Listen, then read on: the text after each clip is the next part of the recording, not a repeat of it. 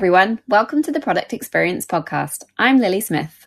And I'm Randy Silver. And together we make. Uh, the best of friends who never see each other? That's exactly what I was thinking. And today's episode is all about working together without actually being in the same room, which can be pretty tricky. But we have one of the best qualified people to speak on this subject. Amir Salihefendić is the CEO and founder of Doist, the company behind the hugely successful apps Todoist and Twist. Amir was talking to us from his Chilean home whilst navigating his small kid's minor interruptions and some pretty tricky internet service. So even the top pros struggle a little. Let's hear from Amir. Lovely rhyming, Randy. Great alliteration, Lily. I know, right? We're so in tune.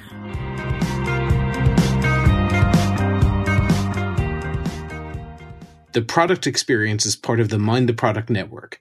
Every week, we talk to the best product people from around the globe about how we improve our practice. Aside from conferences in London, San Francisco, Singapore, Hamburg, and Manchester, there's also free product tanks in more than 185 cities, and there's probably one near you. Find out about them on mindtheproduct.com, where you can also catch up on past episodes, videos from the conferences, read great articles, and learn about the training that we do.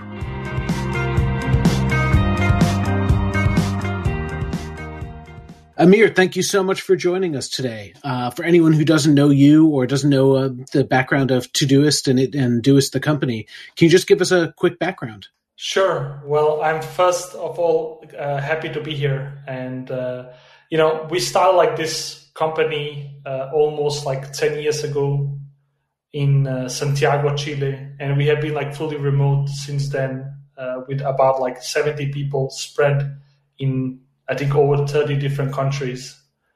So it's kind of like uh, something we call remote first, uh, like without any headquarters, uh, without an office. Uh, and we have been doing this for many years. And, you know, for us, it's kind of like not only, you know, the way we work, we actually want more people to join us in this. And of course, like we didn't really think that, you know, like a, a virus would accelerate this process but also like make this much more stressful for people. Like usually remote work is a lot better than you know what people are practicing right now. Yeah, so uh, that's about it. And we do like two products. One is Todoist. It's one of the most popular to do apps. And the other one is Twist, which is basically asynchronous team communication app. Yeah, so before we get into anything, I'm just curious, how are you and the team all coping? I know this is this is uh, you're used to working remotely, but this is a little bit different. Yeah, I mean, you can see in the background, my my daughter is uh, crying. So I have like a, a, a four year old uh, or four months old daughter and a three year old son. Uh, so honestly, like you know, working from home uh, is really really challenging, especially in these conditions.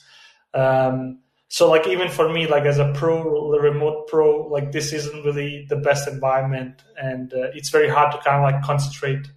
Uh, it's very hard to kind of like find stretches of time where i can just like do some deep work. Uh, yeah. So usually actually like in my old like a normal plan uh, i have like the day planned like nicely you know. Um, so I, I quite enjoy it. And right now i think like everybody's kind of just like trying to cope and like uh, adapt to like the the stressful situation that, that everybody's in. Yeah. Of course like we do have like some advantages inside the company. Like we ha- we are used to work in like a fully remote environment so our processes uh, communication style is kind of optimized towards that. And honestly like for people without kids i think it's a pretty good deal. Like uh, yeah so and with kids i think it becomes mm. much much more difficult. Yeah so how are you um, supporting the staff, or how are the how are your staff kind of supporting each other um, with the bits that are, are, more complicated or more difficult? Like, for instance, the challenges of working with kids at home. Yeah, I mean, honestly, like some of the stuff that we have. Uh, so, like right now, we have kind of like just uh, said to people that it's okay, you know, to not do your best work. Like we understand that, and also like to you know take as much time off you as you need uh, and be like understandable of that. Um, but even like in the normal circumstances, like this, the thing with us is like we don't really have work hours, uh, so people can kind of like work whenever they want uh, in like normal sense. And right now, like it's even like more optional. Um, so I think like from the company's perspective, it's really like understanding that you know you can't really be your best in these type of situation, and especially like if you combine this with like the stress and anxiety that that like this virus creates, you know, then I think it's quite understandable. Um, and then from the company's perspective, we're also quite open about this, and we had like had like different like threads about like tips on, for instance, how to work with kids at home. That, and people share like a lot of stuff they, they, they did, and even like games and, and stuff like that. Uh, yeah, but honestly, I think like for, for everybody, it's kind of like hard, uh, hard situation. Especially, I think like you know, one thing is like uh, being alone, uh, maybe with your partner, and the other thing is like being alone with your partner and your kids. I, I think like there's like spectrum of complications that come into this. Yeah. And and have you seen it change the way that the team is working? Uh, honestly, like it has really surprised me how productive people are. Um, you know, and the reason I think is it's kind of like very like people are just bored. You know, they are just at home and like this. you know you can like watch netflix for a few days but it does not really become like a very so uh, yeah i mean we are actually quite productive even with all of this like craziness going on and, and i think also like some people are maybe just like using work as like a you know way to escape reality or like uh, you know because it's kind of like the stable part you know it's kind of like something you're used to for many years uh, so you go there and then like everything else is just like on fire, but like you know you can do your like development or design work uh, or whatever else like people do.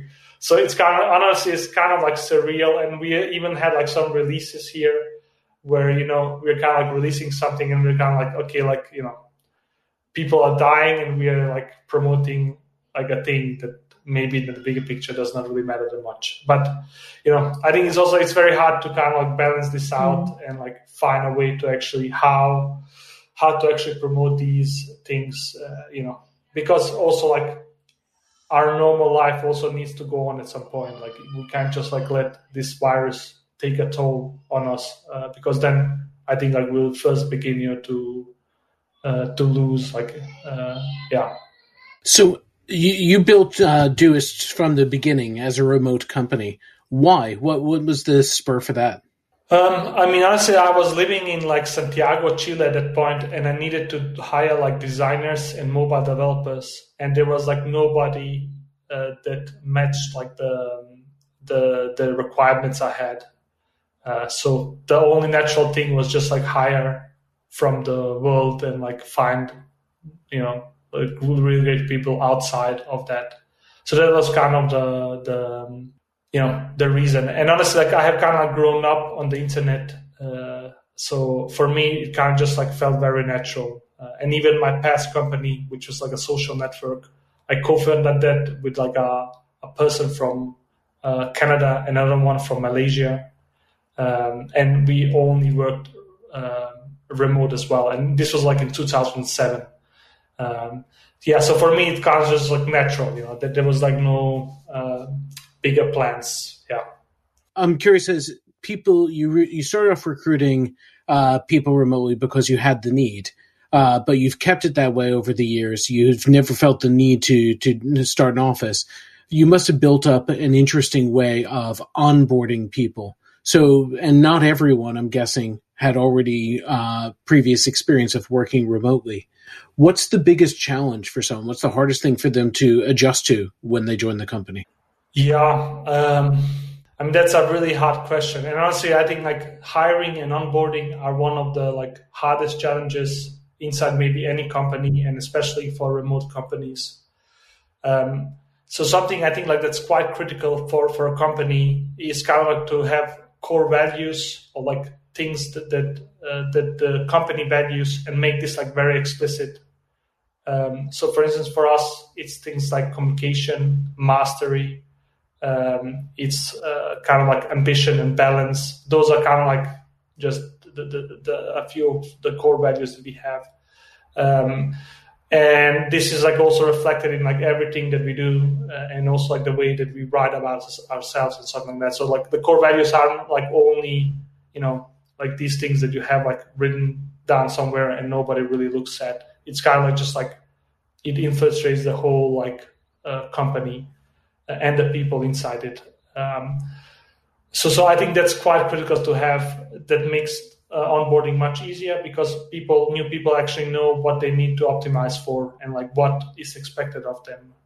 Um, so another thing is maybe also just like documentation. And honestly, like we have been really bad at this. Um, I wish we were like uh, more proactive sooner about this.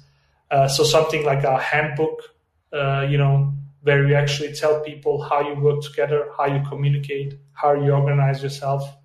Um, you know, and even like stuff like payroll and like perks and you know taxes or whatever else like you need to have uh, like make that accessible via handbook. And I think like one of the best handbooks I have seen is like GitLab's handbook. Uh, Basecamp has also one, and we are also like building our own now, and I hope we can make it public. Um, and those are some of the stuff, and like um, you know, for a new person, like they need to go in and like just be able to absorb a lot of like information and figure out how the company works.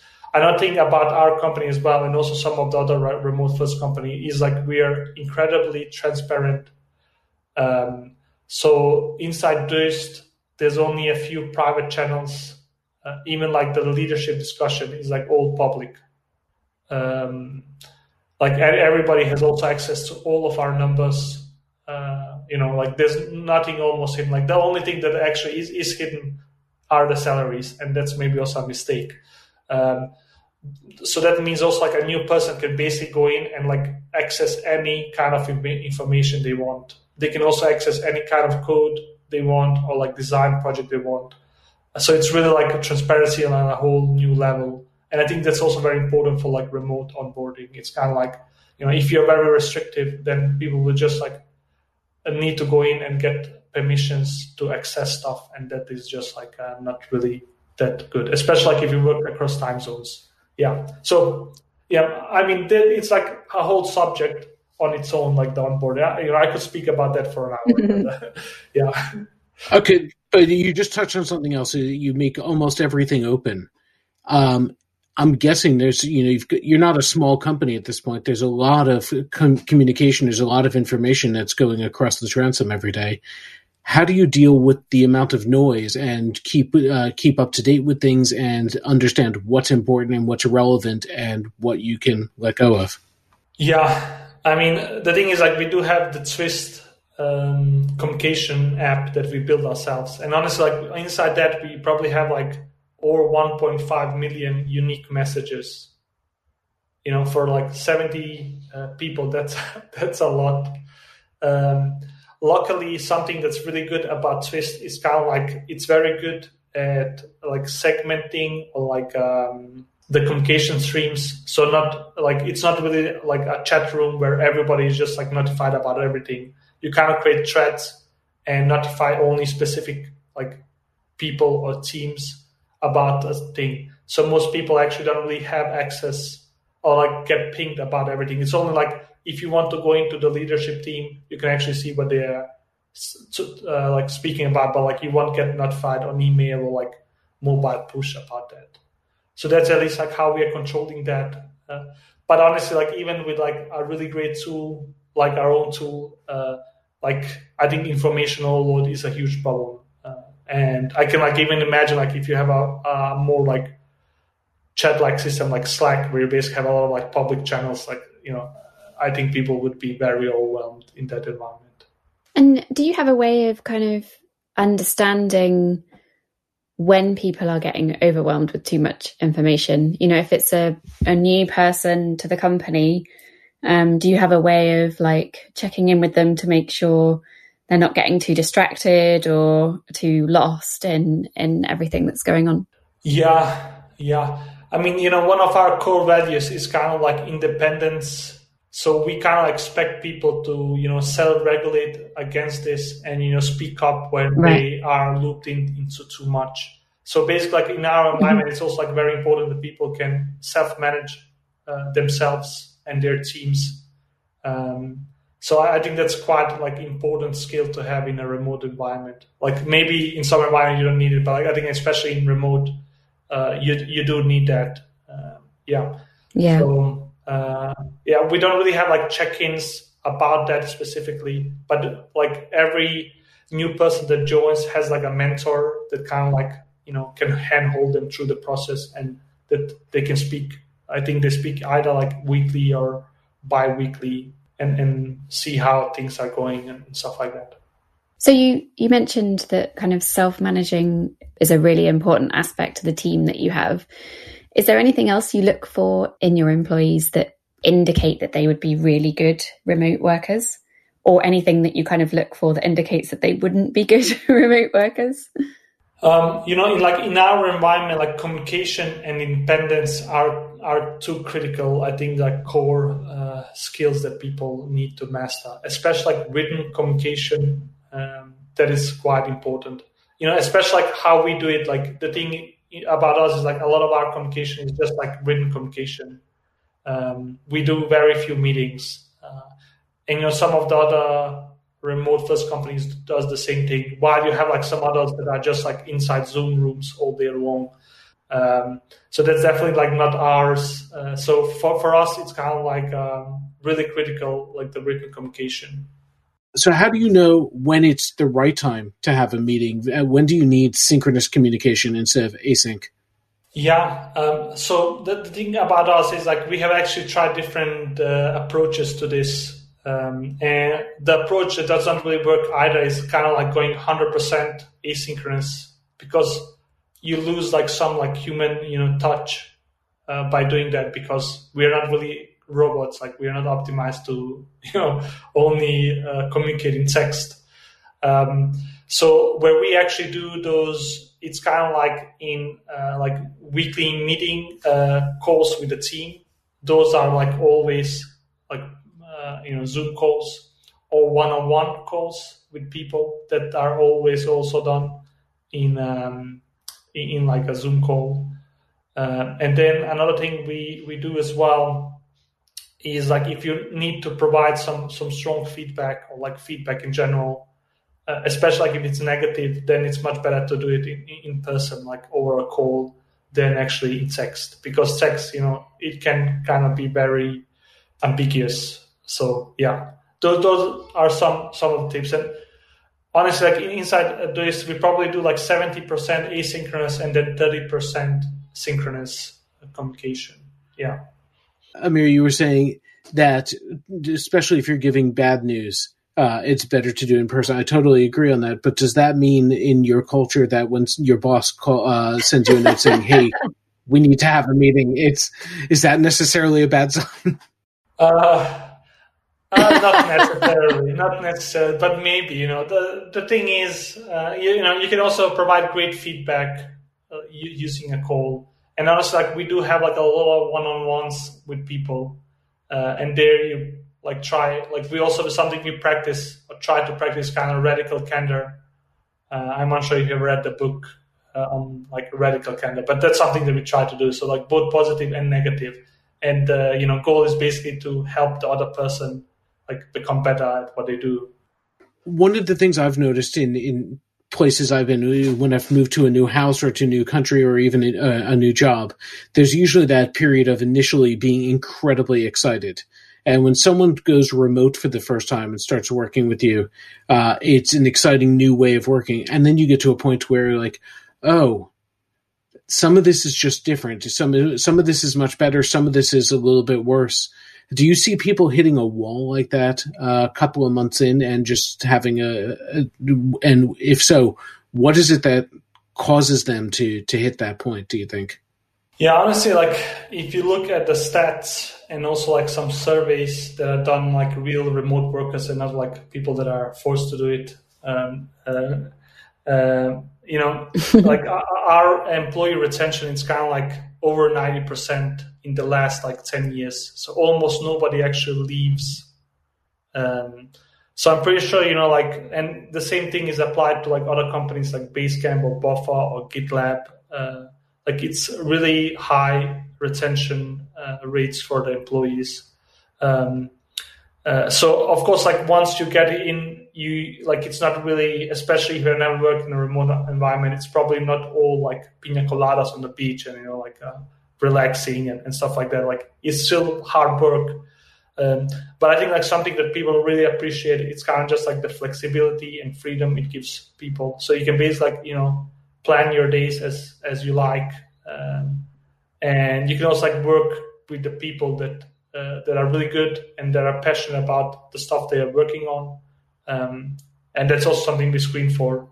Um, uh, so in general, like you know, we have not really had an experience with somebody just like goes in and say, "Oh my God, this this is really horrible." Like uh, uh at least like they don't really tell us this. Um, we did have like some episodes, especially for maybe like junior uh, people that want to learn a lot um, I think like if you're kind of more junior, then like remote environment isn't really the best way to start because usually like if you're mm. like a junior developer, you need a lot of like pinging. You need to have like somebody by your side you can just like ask questions.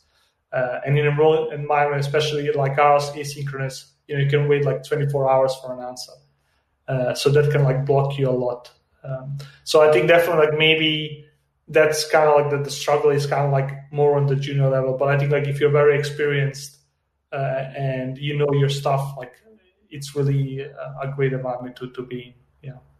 And do you ever get the whole team together for the development of those personal connections? Um, because there's, you know, there's no alternative uh, yeah, so actually we do like company-wide retreats every year, and we have done them like the last many years. Actually, this year we got our retreat canceled due to the virus. We had one planned in Singapore in April, which is basically like game over now.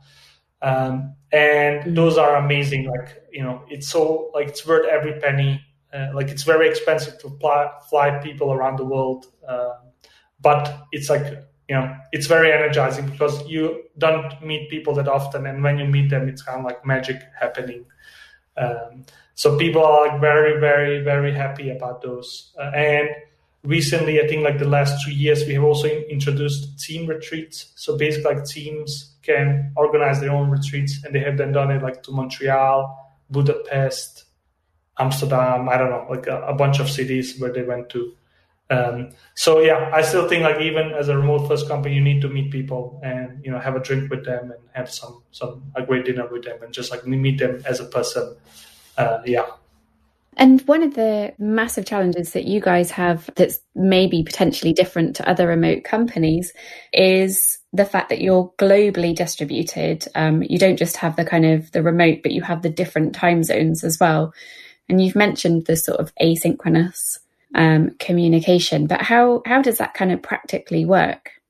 I mean, practically it means that um, a lot of our, our communication is kind of like deeper in in length and also just like substance. So it's not like one liners that you send around because the problem is like if I send like a message to somebody like in Taiwan, they are sleeping now, uh, and you know uh, I will not have like a real time communication with them. So when I actually deliver a message, it needs to have like all the context, like all like you know the the meaning embedded inside them, inside it. So that's basically how how we communicate. Is basically like in long like longer format messages, and know stuff like uh, like for instance, if you want to present an idea, like uh, you will actually maybe like brew on it for a week and then present it. It's not like you know uh, like uh, you know I have like an idea, I just like begin to chat and then uh, brainstorm to like a solution. Uh, it's more like you just like lock yourself and like really think deep and write it down, maybe in like a Google Doc or paper doc, and then share it with people. And then the same thing is with the feedback is, you know, you don't expect feedback in the next 10 minutes. Like people they'll maybe delay for a day, for two, uh, while they actually like also ponder about it and then write uh, it back. So it's kind of like a very different environment from like this chit chat uh, environment, and also just like meetings. We don't do like you know brainstorm sessions and like you know stuff like that. I don't I don't actually believe that the best ideas are made in those kind of environments. But I also know that it's controversial because some people think best, you know, in these type of scenarios. Uh, yeah. It sounds like it's a very disciplined way of working and also very different to kind of natural communication where you might, you know, naturally just start talking before you've thought an idea through or um, I now find myself doing that in WhatsApp and, and Slack all the time and kind of almost having a conversation with myself before the other person realizes that I'm talking to them. Um, so yeah, it's re- it's really really interesting. I wonder, you know, once you kind of experience that and experience that discipline, whether you can go back to any other way of working. Yeah, I think it's it, it I mean, it will be hard for people, especially because I mean, for me personally, like um, real time communication, especially like you know, chat, like introduces actually a lot of stress. Um, mm. uh, because that's not really the environment that I thrive in. Like I thrive in like you know thinking deep about a problem for a day and then writing it down and then sharing that. Um, so maybe like also the people that we actually hired are also more optimized towards that uh, kind of like environment. Uh, yeah, and honestly, like you know, uh, maybe it's not really for everybody as well. So I think like um, personality types plays a role in this. Yeah. You said you do a bit of optimization for this during the hiring process. How do you ensure that you're getting people who are built for this type of communication, this type of interaction?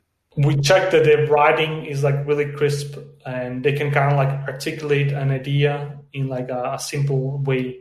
Uh, so, you know, if we, and we do like a test project. So if somebody is not really doing that, then it's kind of like a huge red flag for us going back to kind of the actual the purpose of Todoist, there are so many different project management and task management applications out there. Why did you just choose to to make one? And how is Todoist different? And is there something in the way that you all work that means that you're kind of bringing that to the the culture of Todoist as an application? Yeah, um, I mean, honestly, like I will give you like our secret sauce for making apps. Like we actually make apps for ourselves. Uh, so that's kind of like a, to do like you know I started to do that for myself. It was basically like a personal project. Like I never actually managed it. Like imagine that it would be like a business or even like employ employ a lot of people. And the same thing with Twist is like Twist isn't you know some kind of like market research we have done and said you know the world needs this asynchronous tool. It's more like, okay, we have like a really huge problem using Slack. It's making everybody stressful. Let's see if there's anything on the market that solves this. No, there isn't. Like everybody's just like copying Slack. So we're just like, okay, let's just do our own uh, thing. So that's basically how we do that. And I think that shows probably also like in the products, like we care deeply about this. So it's not like, you know, like it's kind of like a part of your soul is like embedded into that and that's like the feeling that that uh, so like whenever you discuss something mm. that's kind of from that perspective it's not like you know let's do some like user group testing or like user research to figure out like what we need to fix here or like improve there of course it's also like very dangerous because you know like maybe we are just like a very special breed of, of people and uh, you know uh, i think it's a dangerous route as well so of course like user feedback is really critical as well. So I'm not really uh, saying otherwise, uh, uh, but just like in the early days, actually, that was not really the the, the core point. It was just like personal um, need uh, for for such a tool. That was in the early days. What about now? Do you do uh, user research now as part of the way that you do ongoing development and prioritization? I mean, honestly, like on Todoist, like the user feedback we get is very, very, very overwhelming. So we basically get like thousands of messages from people, and like some of these messages, you know, it's like basically like PhD, you know, uh, report on what we need to improve and fix. Uh, so like I think once you reach like a, a certain mass of, of users, like feedback actually the hardest part is kind of filtering and figuring out like what is actually critical and what isn't uh, and it's not like getting enough feedback because like we are just bombarded with this. So we have like I think 13 people hired full time, just like answering uh, and supporting users. Um, yeah, and on Twist, I think it's more difficult. And honestly, like I think like product market fit. Um, the thing is like most people they just want to be inside like Slack rooms and chat rooms and like Zoom calls all day. Um, so we're kind of like fighting against like this market we are in. Like most people are actually don't really know what asynchronous communication is or why they need it. Um, so it feels like a lot harder like problem to tackle, and there's like not a natural like market pool or like user pool that we have. Of course, we do have like some passionate users, but it's like on a much much smaller scale. So you've kind of um, broken the golden rule of product development in that you're user centered design, but very much focused on your own business in terms of building a product for yourselves. You know, and then going global with it. So it's not like you even narrowed in on a particular market or or have you kind of narrowed in on a particular market but it seems like you went global very quickly compared to maybe some other businesses that would focus on a particular market before going more global yeah i mean the thing the thing with us is like uh, we always try to kind of make generic tools that can use be used by anybody uh, so for instance like twist is like one of the biggest or maybe not biggest but like one of the large large customers it's kind of like the Communist Party of Norway. They are using it, you know, and we never really like imagined that like uh, something like that would actually be uh, useful for for organization like that. But that's very cool. Like, and we also have like doctors using it. That's also something that we never really imagined. Um, and with Todoist is the same. It's kind of like you know the use cases is like incredible. Like this, people are using for all kind of stuff yeah, and I think that's something you know. I think like creating a generic tool is probably much harder than than doing like a, a specific one for like a niche. Um, but that's something that excites us because we really want to like kind of operate on a global level and like really have a global impact with the tools that we that we create. I'd like to ask you a practical question about running a global company. Um, with so many companies, the salary bands are standardized based on where people are, and it's totally different salary bands based on on the location. But with you, you've got a real challenge in that uh, you can either benchmark it on any one place or no place or every place. How do you handle that? What did, how do you deal with local expectations and potential differences in uh, relative locations and things like that? Yeah, so I think that there's different philosophies on this. Um, so what we are kind of aiming at is, um, I mean, you know, some there's some extreme cases like Basecamp where they basically have one salary for the whole world, uh, like I think uh, pegged to like a, a US salary, and some others like GitLabs, which kind of are uh, very localized. So we have kind of tried to find like a, a, middle ground. So basically, for for our we have like it pegged to the US, but then there's like a living cost uh, variable that can kind of like depend where you live because there's like huge difference like living in like Copenhagen versus like living in like uh, some remote island of the world. Um, so for us, it's kind of like it can affect the salary thirty percent so you can kind of get 30% more or less depending on where you live. Um, and honestly, like there's some companies that are very like open about this, like GitLab, you have their formula uh, accessible, Buffer as well, they have their formula accessible, Basecamp as well. Yeah, so uh, the way that I can see like this moving is basically like global salary, uh, regardless of where you live, and that's also something that we're going to try to optimize and just like pay people like the best salary there is and then they can pick where they want to live. Because obviously, like the, the economics of like software like can actually afford you that. So what would be I think we have time for one more, so I'm gonna ask a top tips question. What would be your top tip um, for our product people that are out there in the world for working remotely? Whew, that's a I mean honestly I think like uh, Apart from maybe that, just using your tools. uh, yeah, but honestly, I think that's something that's very exciting, and especially right now with the acceleration, is there's a lot of like um, innovation in this space, uh, and I'm pretty sure like we will see acceleration of innovation in the space. So, for instance, like maybe for not for like product specific things, but even like product specific, I have seen like some road mapping tools that are really like real time and really nicely made but even something like Figma, you know, like uh, or like um, you know even like something like uh, paper, uh, like Dropbox paper, uh, can make a huge difference. Uh, so what I would actually like just recommend is just like you know be open to try new tools, new approaches, and and check it out and like try to incorporate them into your workflows. Because honestly, like I think we will see like an explosion of like just like remote tools optimized for almost any kind of field, product included.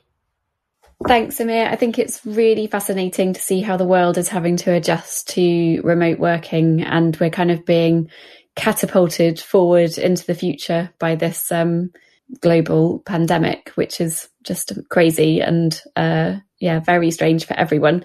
But you know, there's opportunity in a in a crisis to change the way that we're working and um, and explore uh, explore new ways. So it's great to hear from you. Thank you very much for joining us, and uh, yeah, take care. Thank you. You as well. It was a pleasure to be here.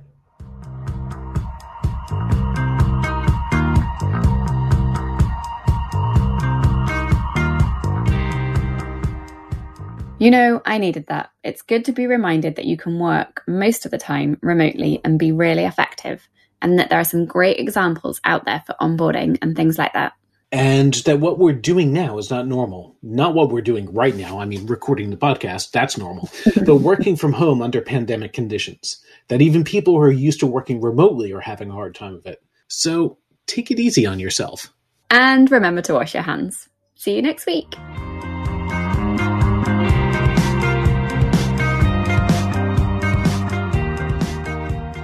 The product experience is part of the Mind the Product Network. Our hosts are me, that's Lily Smith, and Randy Silver. Emily Tate is our producer, and Luke Smith is our editor.